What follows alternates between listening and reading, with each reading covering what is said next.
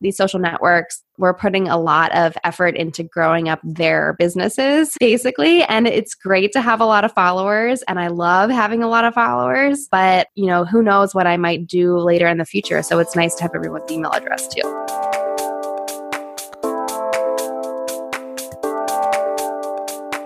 You are now tuned into the MECE Muse Unplugged, a pop up podcast variety show helping consultants along their journey to greatness with your host, management consultant, author, and blogger, Christy Lindor.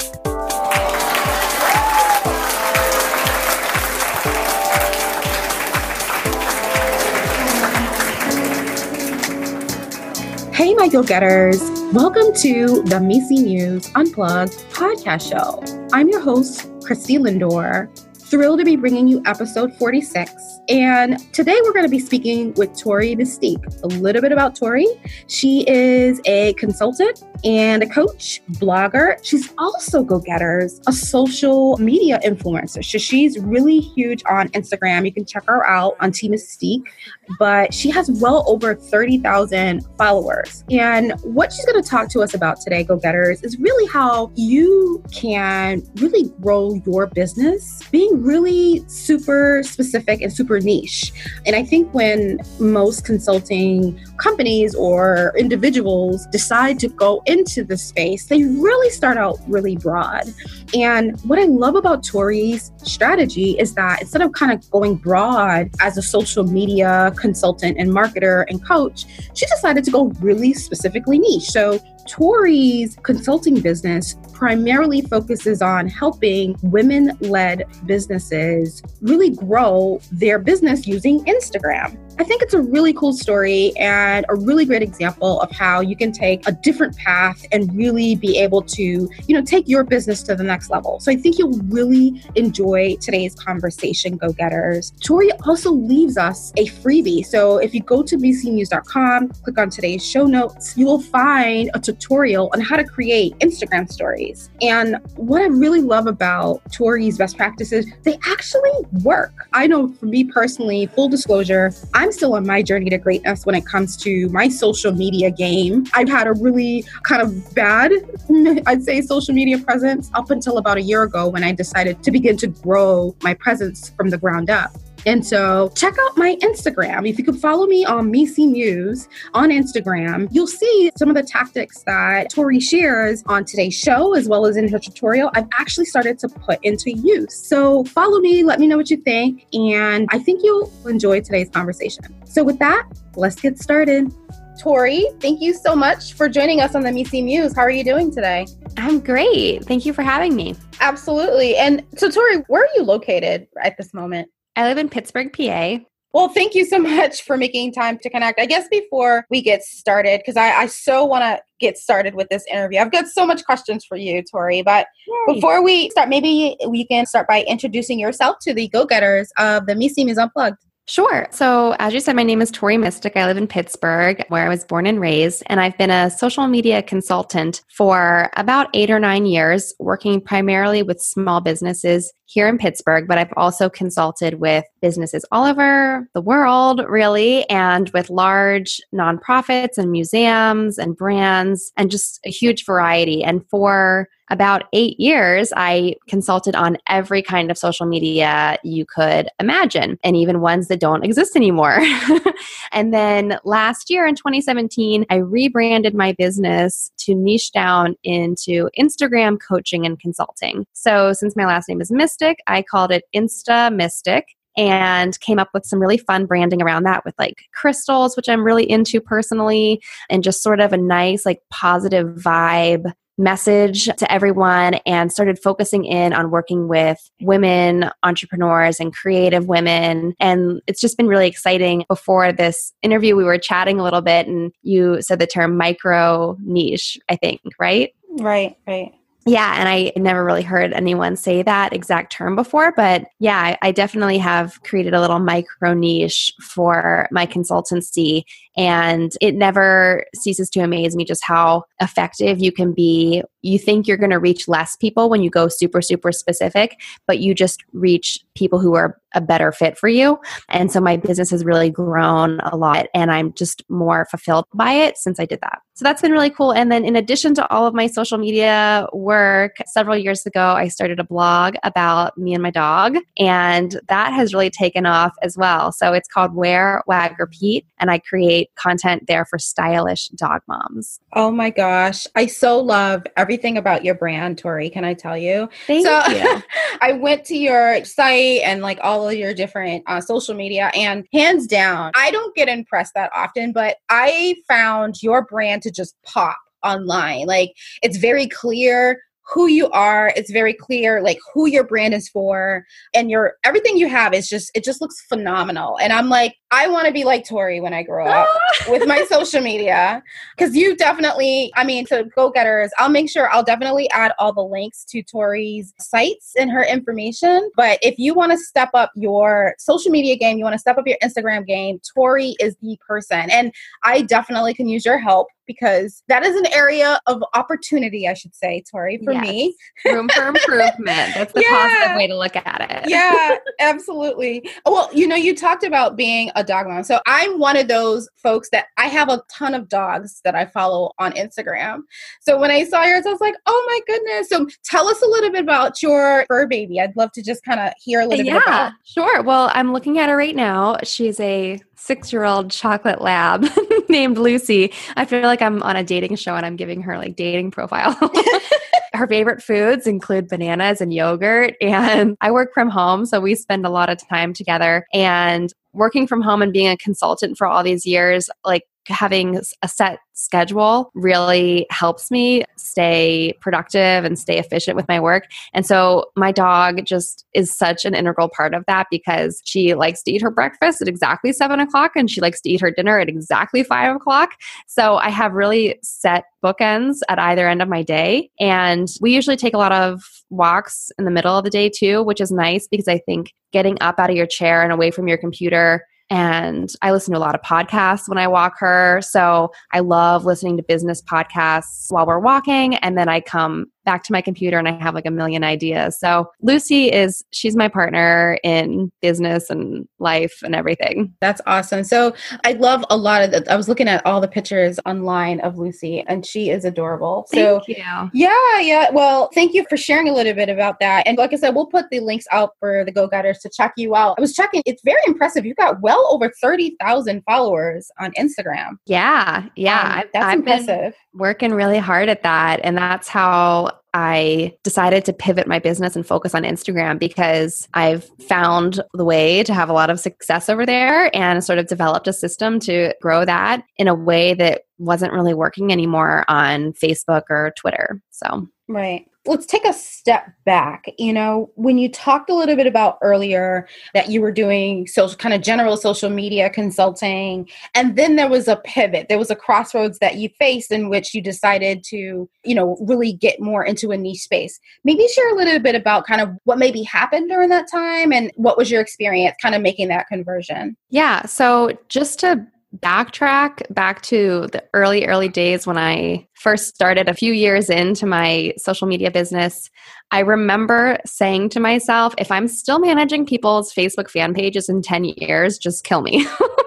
and so it's really funny that it was like about eight or nine years in when I decided to kind of change the structure of what I was doing. And so it's just, I think I grew in the same sort of way that Facebook grew and changed. And like many relationships, we grew apart. so I don't really enjoy spending that much time on Facebook. And it was really draining to me. And it was just hard to get my clients' pages to perform the way that I wanted them to. And I was growing my Instagram account for my blog. And in about a year for my Team Mistick account, I grew it from 1500 to 10,000 in about a year. So I really was enjoying it and having lots of fun and I was meeting amazing people.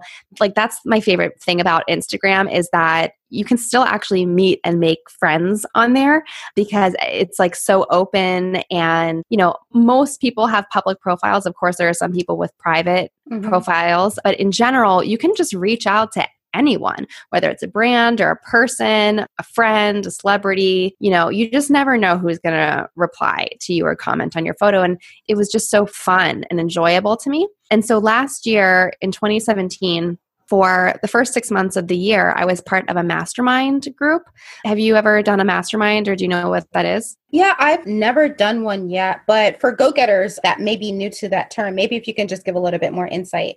Yeah, sure. Because I talk about mastermind. I was just blabbing about it last week with my girlfriend, and she, after like the sixth time, she was like, What is that? So I was part of this mastermind group, which was a group of, there was two women led it, and they were both business coaches. And there were four of us enrolled in the group. And we paid to be a part of it to get their business advice and to get each other's business advice and they had different kind of programming involved in it each month so it was a paid program but we met twice a month I had additional coaching calls with the two women who led it each month. And it was just they encouraged me to sort of transform my business. And i came up with this idea InstaMistick and they were just so supportive and encouraging of me.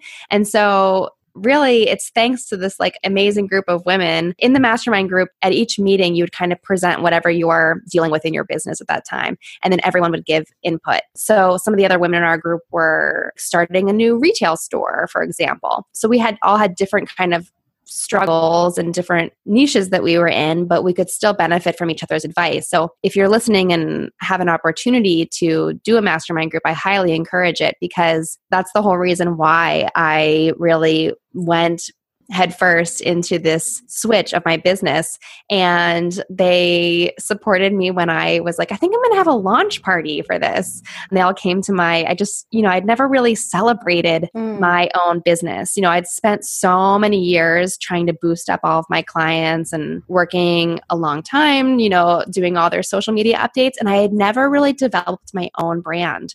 And just having their support and being able to bounce ideas off of them, it was like, like the kind of the push that I needed to really realize that I wanted to brand myself and my business and sort of pursue this niche because it is scary to limit yourself to such a specific niche of people and to make your brand all pink which mine is because you're going to alienate some people and I'm not for everyone and that's fine. So I don't I don't know how to wrap this up in a pretty bow but that is how I got to where I am today. Yeah, well, you know, as you kind of made the switch and things started to take off. You know, now that you're about a year into this, and again, I don't know if I made that term up, Tori. I could have the micro niche term. I don't know, but you should just say you did. so, taking a step back now, a year later, is there anything you would have done differently? So, for the past year, I've been obsessed with growing my email list. I don't know if anyone else is in the same boat, but I feel like everywhere I turn, every business coach that you see on Facebook and Instagram is like, how to grow your list. You have to grow your list. And I've been completely obsessed with it. So if I could have done anything differently, it would have been to have started building my list earlier. You can never start too early. You could even not even have a business and you could start compiling a list. Ask your friends and family if they'll be on your list. because just the more people you have on your email list, it makes it easier then to sell packages later down the road. I developed an online course last year, which was basically my Instagram coaching package turned into an e course. And I released that in October of last year. And it was successful and it had a conversion rate that was on par with industry standards, but I had a very small list. So I didn't sell a lot of courses, but the conversion rate, you know, I, it's like 2% of people on your list typically will buy your course or your package or whatever you're trying to sell. So I just, I wish I had more people on my list, of course. So I spent a lot of time working on that. And I think that makes sense. It's funny you mentioned about growing your own list. I was having a conversation with one of my mentees about, you know, building a brand and building a business and that sort of thing. And I kind of gave her the same advice that her whole business up until this point was all on social media. So she had like a Facebook page, and I think she did a lot on Snapchat and just different tools, but she didn't really own anything. And, right. you know, one of the things I mentioned to her was that you know you're really building the social media platforms business right like let's say if one of these was to shut down you wouldn't have a list you wouldn't have something to fall back on in terms of how do you take that and like repurpose and start something different So I think just from a risk perspective, go getters out there, kind of do what Tori did. Like build your own email list. That's your own list of followers, right? Does it, you know, and they follow you wherever. Build your own website, have your own domain name, you know, just things like to make sure things are under your name and under your control. Because you never know, things change so quickly and dynamically in the world. I think it's just a great way to protect yourself. What do you yeah, any, any thoughts I, on that? I completely agree. And I think especially, you know, people tend to flip out a little bit about the algorithms. And I don't really worry too much about that. I think if you're authentic and have some strategy behind what you're sharing and you go out and outreach to other people that you'll be fine. But so many people get so flipped out about the algorithm and my posts aren't being seen and all this stuff. Well, if you develop an email list, then it doesn't really have anything to do with the algorithm. Of course, you're not going to have a 100% open rate on anything ever.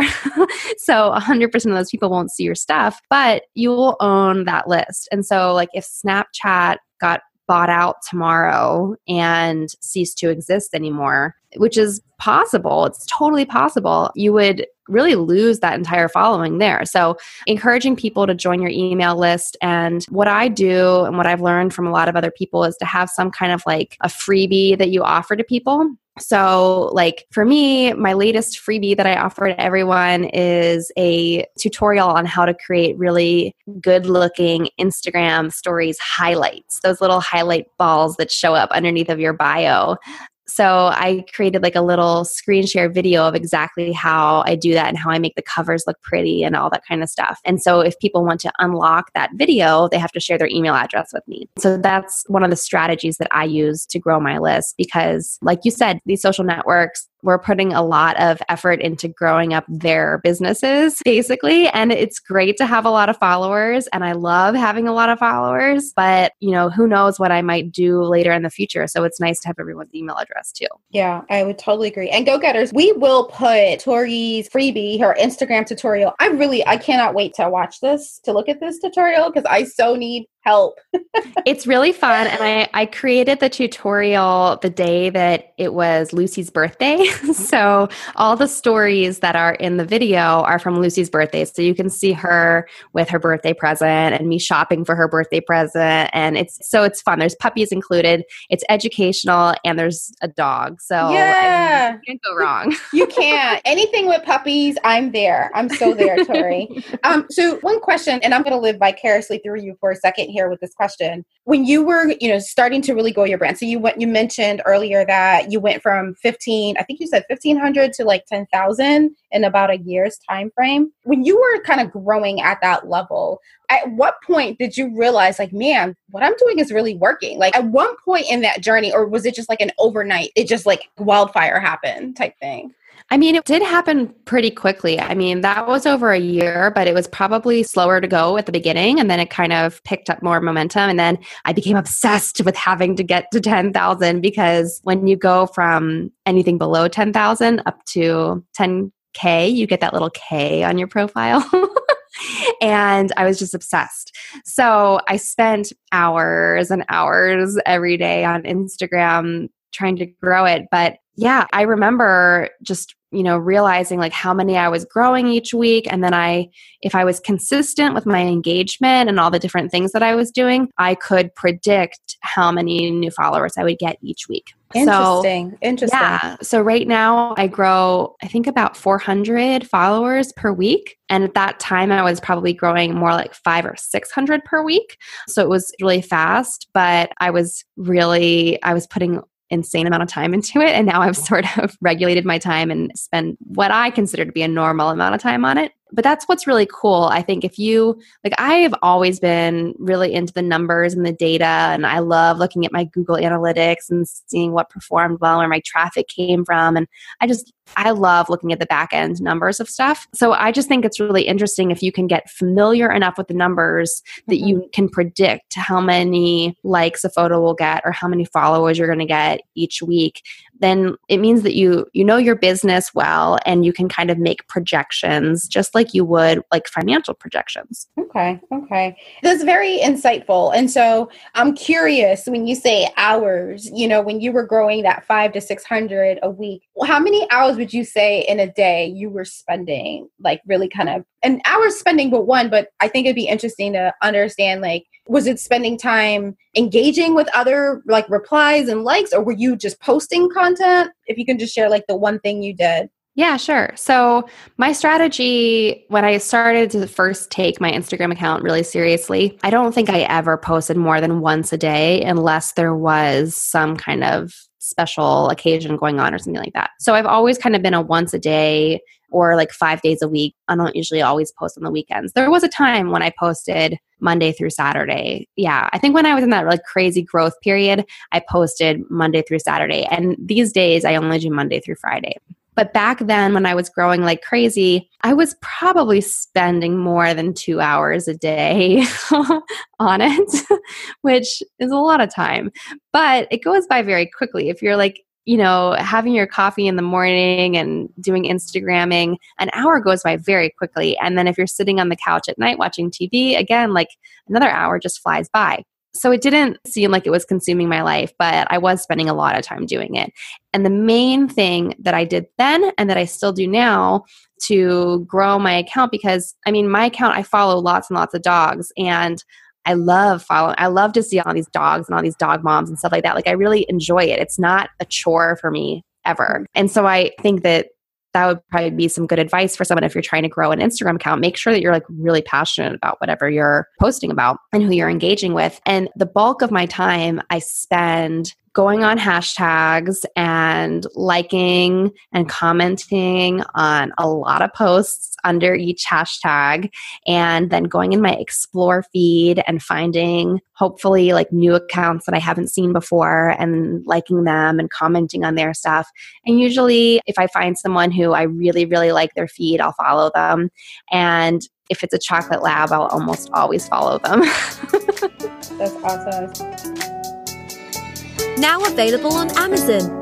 Management consultant and author Christy Lindor shares career secrets based on 15 years of experience working at top firms in a new book called The MECE Muse. 100 plus selected practices, unwritten rules, and habits of great consultants. The MECE Muse provides insights, stories, and strategies on the unwritten rules of the consulting profession Christy conducted research and connected with 50 plus industry titans across 27 professional service organisations on what makes a great consultant. For book reviews, tour dates, and more info, go to www.mecemuse.us. So, you know, I've got a couple more questions. So, one, Tori, what are your thoughts on the ability to monetize your social media account? So that's a question that I get from people that are, you know, like myself, employed at a consulting firm and maybe looking to have like a side hustle. And then others that they're looking, you know, entrepreneurs that are looking to add an additional revenue stream or how do they, you know, monetize their blog? Any perspectives on that? Yeah, sure. So when you say monetizing your Instagram account, most people mean like doing sponsored posts. Is that what you're talking about? I guess it's just any way to kind of generate revenue, whether it's okay. through sponsor accounts or you know any kind of insights. Would be- okay. Yeah. So I mean, right off the top of my head, there's a couple different ways that you could monetize your Instagram account. You could do sponsored posts. Generally, most people would require you to have like at least 5,000 followers to do that. But different people, different organizations, different companies have different requirements. And some people don't care about your number of followers at all. They just want, they might just like your photography style or like your brand, or maybe you have a really highly engaged fan base and you get more traction on your post than someone who has 10,000 followers. Who knows? So there's a lot of different variables, and there's not like one number that you have to hit in order to do sponsored content. But you can look up like a sponsored content network or a sponsored post network. You can Google those. And there's a bunch of different companies that exist that facilitate these kinds of relationships between influencers and brands. And so, just like any kind of ad agency, they have a bunch of brands that they work with and some kind of a set budget and some sort of product that they want to promote. And they might send you the product. They might just ask you to talk about some kind of service or experience, and they might pay you anywhere between $10 or $300 or more, depending on who you are. So it's really, really like the Wild West, I think, still. Like influencer marketing is such a buzzword and a hot topic right now, but right. there's zero regulation about it at all. I mean, there is regulation you have to disclose if you're being paid to talk about something. But other than that, there's no like standardization of how many followers, like number of followers does not equal amount that you would be paid for something. So it's really just kind of up to you. And if you are a real go getter, you can kind of just go out and approach brands and see if they want to do some sponsored content with you. I've done that as well. Another sort of a different way that you could approach monetizing your social media is to use like affiliate links. So if you have a lot of followers and you think you can get a lot of clicks on something, you could share, you know, affiliate links on Amazon or many other different sites and you could get paid a small commission if someone buys something that you promote. So you could try that approach. And with all those things, you have to disclose that it's an affiliate link and that you could make money off of it. When in doubt, always tell people what you're up to. and then another way you can monetize your following is like I was talking about how your email list size correlates to how many people will purchase one of your products or one of your courses or something like that you could you know encourage people on your who are following you on social media to what you're offering. I think a lot of people forget to mention that. You know, they love to talk about what they do and what they're working on and all this stuff, but they forget to tell their followers that they're available for hire. And that's an important key message if you're trying to make some money. Yeah, I think that's really good advice. You know, one question as I have you here, Tori, I get conflicting perspectives on this topic, and I'd love to hear your perspective. So I hear some marketers really advise people that they should focus on specific you know, only specific social media channels where their target market is, right? So for example, if you have a product that is, you know, sold to baby boomers, maybe Snapchat is not where you want to be because you know most baby boomers are probably not on there. I mean I, am sure it's growing but i think for the most part a lot of baby boomers are on more you know other types of channels like facebook or linkedin or that sort. And then i hear other marketers say well it doesn't matter. You should be on all social media channels, regardless of where your target market is, to have that type of visibility, regardless of, you know, kind of the tone of your brand. What's your perspective? I know you do kind of micro niche, but you used to be kind of across all social media. What is the take you have on that? Okay, so can I say both? okay. So, first of all, I do think that it is a really good idea to claim your username on as many places as you can, just so that like no one else takes it. And then also by claiming your username or your brand name on all these different networks, that will also help your SEO ranking a little bit on Google because you'll have more inbound, I think that's the right term, more links leading to your website. You know, if you create a profile on every different social network and it directs to your website, that's more outside links going to your website. And so Google will see that and, you know, assign a little bit more reputability to your website. So that's a perk for sure. However, it is unrealistic to be able to populate content and manage audiences and manage communities in all these different places.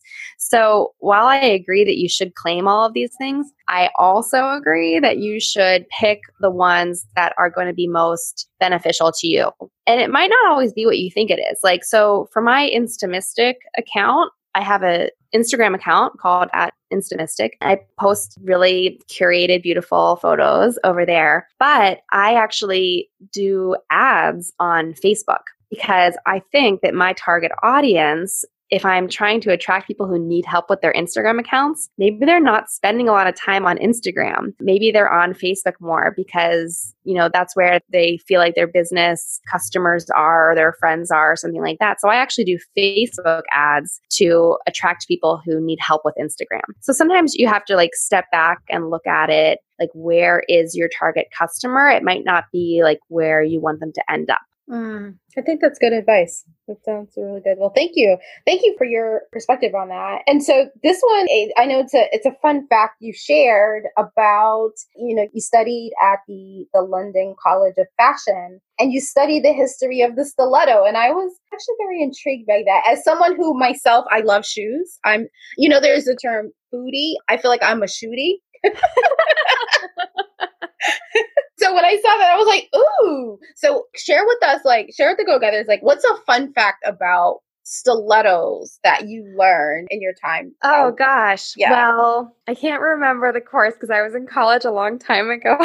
but when I was sending you that little fun fact, I did Google it really quick because the book is just called Stiletto. I thought it was called History of the Stiletto, but that was just like a module in this fashion history course that I was taking. And we had the author of that book, I think her name is Caroline Cox, came and spoke to our class. And she wrote this whole book called Stiletto. And it's very interesting. I, you know, I can't remember. I feel like there's some sort of fact way back in my brain about them being used as like weapons, which I could totally see. Yeah. Oh, yeah. Oh, yeah. that makes so much sense. and I think I might have also been in that class, but actually, like men wore high heels before women. Like if you look back at portraits of like King Henry VIII, they were way more dolled up than the women were. I mean, it was very ornate, and all of those like French noble men and kings and stuff, they all wore high heels. So it's very interesting history to look up. I you can order the book on Amazon. I just looked it up last night. So it's really fun little book to read. Yeah, I'm gonna have to brush up on. I mean, it definitely piqued my curiosity. I never thought about it up until I saw your fun fact. I was like, oh, I need to look into this a little bit. Yeah, my mom always likes to tease me that I went to college and had a course called The History of the Stiletto, which is a little bit of an exaggeration, but I'll take it. well, tell us, you know, you also have a podcast and a blog with the podcast. Maybe tell us a little bit about that. Yeah. So my blog is called Wear Wag Repeat. It's W E A R because it's about style and dogs. So on there, you can find a lot of like style photos of me and my dog Lucy. And I also do crafts and DIYs and recipes for dog treats and things like that. And then we also like to travel and take road trips and go to dog friendly stores and dog friendly restaurants and things like that. So it's basically all the things you could want if you you know, want your dog to be with you all the time and still do fun things, which is, I think, what we all want in life. So my blog is really fun. And last year, I've been listening to podcasts. I probably like a lot of people, I got into podcasts listening to Serial. And I was obsessed with that show. And I started listening to more and more. And then now I can barely walk my dog without listening to one. I'm just like addicted. And so I had the idea last year to start my own podcast and it goes along with my blog. And so it's also called Wear, Wag, Repeat. And you can find it everywhere you listen to podcasts, where you're listening right now.